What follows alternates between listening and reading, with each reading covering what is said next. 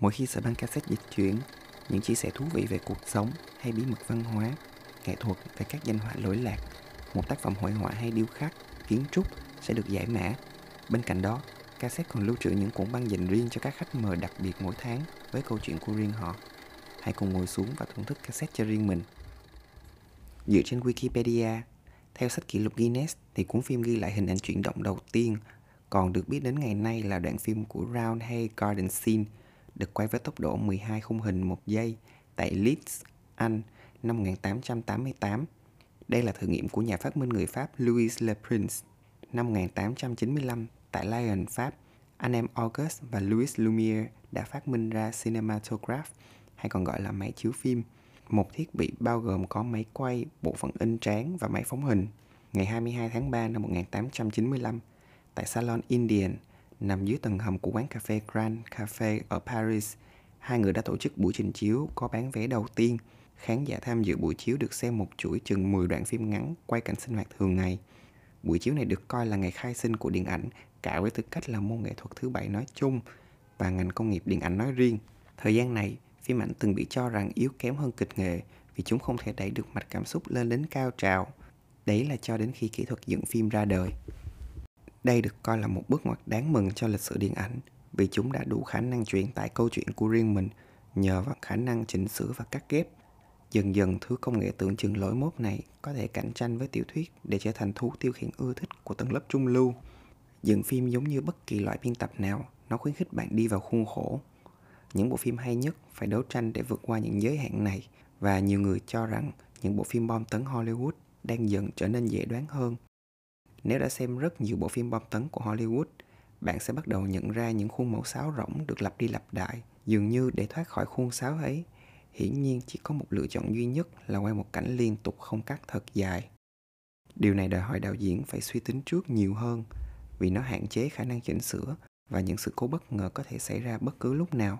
Đây là một công việc mạo hiểm, chưa từng có tiền lệ và nó đòi hỏi sự điên rồ rất nhiều. Việc này có thể so sánh như yêu cầu một tiểu thuyết gia viết một cuốn sách mà không được phép nhấc bút. Để chính xác là những gì Alexander Sokurov đã làm khi quay Russian Ark. Một bộ phim chỉ quay một lần, dài hơn bất kỳ bộ phim nào trong lịch sử điện ảnh. 96 phút mà không có một lần cắt nào, hầu hết các bộ phim yêu cầu hàng trăm giờ quay thô. Các kho dữ liệu sau đó được cắt gọt một cách công phu và sắp xếp thành những câu chuyện dài 90 phút trong giai đoạn hậu kỳ. Nhưng với Russian Art, tất cả những điều trên đều không có. Để bù đắp cho chứng mức ngôn ngữ tự áp đặt, Sokurov đã kiểm soát mọi thứ xung quanh máy ảnh của mình. Ông đã lần theo con đường dài 2 km qua bảo tàng hùng vĩ nhất của Nga và sau đó bắt tất cả các diễn viên tập luyện dọc theo con đường đó trong nhiều tháng liền. Ông hết sức cẩn thận để mọi chi tiết nhỏ mà máy quay có thể bắt gặp được đều được kiểm soát và tính toán. Alexander Sokurov được phép sử dụng bảo tàng Hermitage theo ý của mình trong vòng đúng một ngày để quay Russian Art. Ông chỉ đủ thời gian cho ba lần thử. Hai lần đầu tiên bị hỏng trước khi có thể hoàn thành và lần thứ ba sau đó được phát hành với tên gọi là Russian Art. Bộ phim bắt đầu bằng màn hình tối đen và dòng chữ I open my eyes and I see nothing hiện lên. Sokurov kể lại rằng đã xảy ra một vụ nổ. Ông lạc lối, không biết mình đang ở đâu và làm cách nào để đến đó. Màu đen dần nhường chỗ cho khung cảnh tuyết rơi nơi chúng ta bắt gặp những con người ăn mặc lộng lẫy như bước ra từ thế kỷ thứ 19.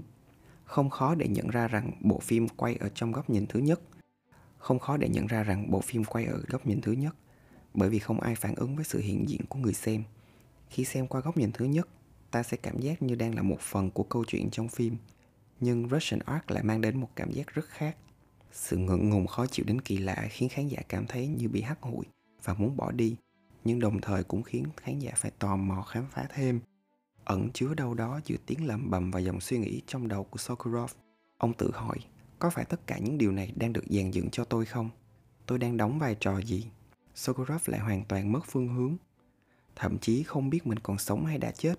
Sự bối rối của Sokurov kéo chúng ta vào công cuộc tìm kiếm vai diễn của ông. Điểm đặc biệt của Russian Ark là việc đạo diễn vào vai một khán giả trong chính bộ phim của mình. Máy quay có thể làm gì khác trong 96 phút ngoài việc đi lang thang và quan sát. Máy quay theo một cách hiểu thẳng thường nhất là một nhãn cầu không chớp mắt. Nó không có tay để chạm vào mọi thứ, không có miệng để nói xấu cũng như chỉ huy mọi người. tất cả những gì nó có thể làm chỉ là quan sát. Vì vậy, thật hợp lý khi bộ phim của Sokorov kể về việc ông đang băn khoăn và đi lang thang khắp bảo tàng. Russian Art không có cốt truyện, nó giống như xem một loạt các vở kịch ngắn có liên kết với nhau. Ngay từ đầu, ông đã tuyên bố nước Nga giống như một rạp hát.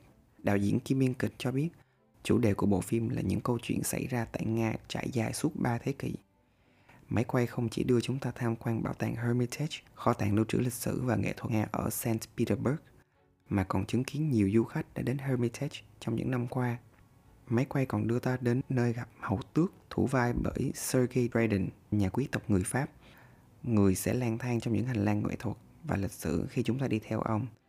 Những gì chúng ta có thể thấy là lịch sử nước Nga trong những năm trước cách mạng và một cái nhìn thoáng qua về thời kỳ sau đó.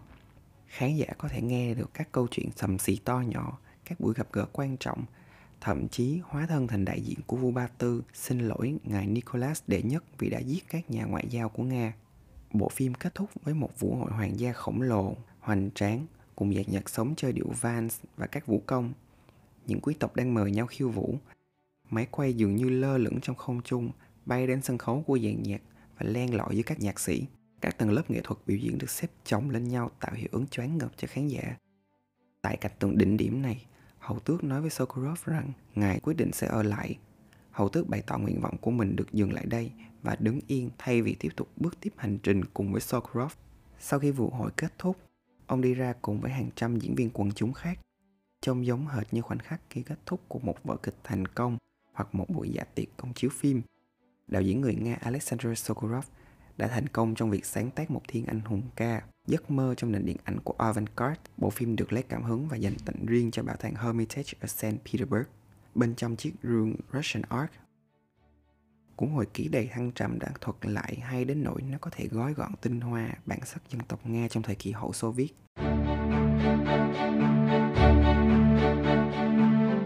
Hy vọng với tập podcast Russian Art kỳ tác One Take điện ảnh lần này, danh sách Must Watch của bạn lại xuất hiện thêm một tựa phim mới nếu bạn yêu thích tập podcast này, hãy follow tụi mình trên ứng dụng bạn đang sử dụng và chia sẻ cho bạn bè và người thân.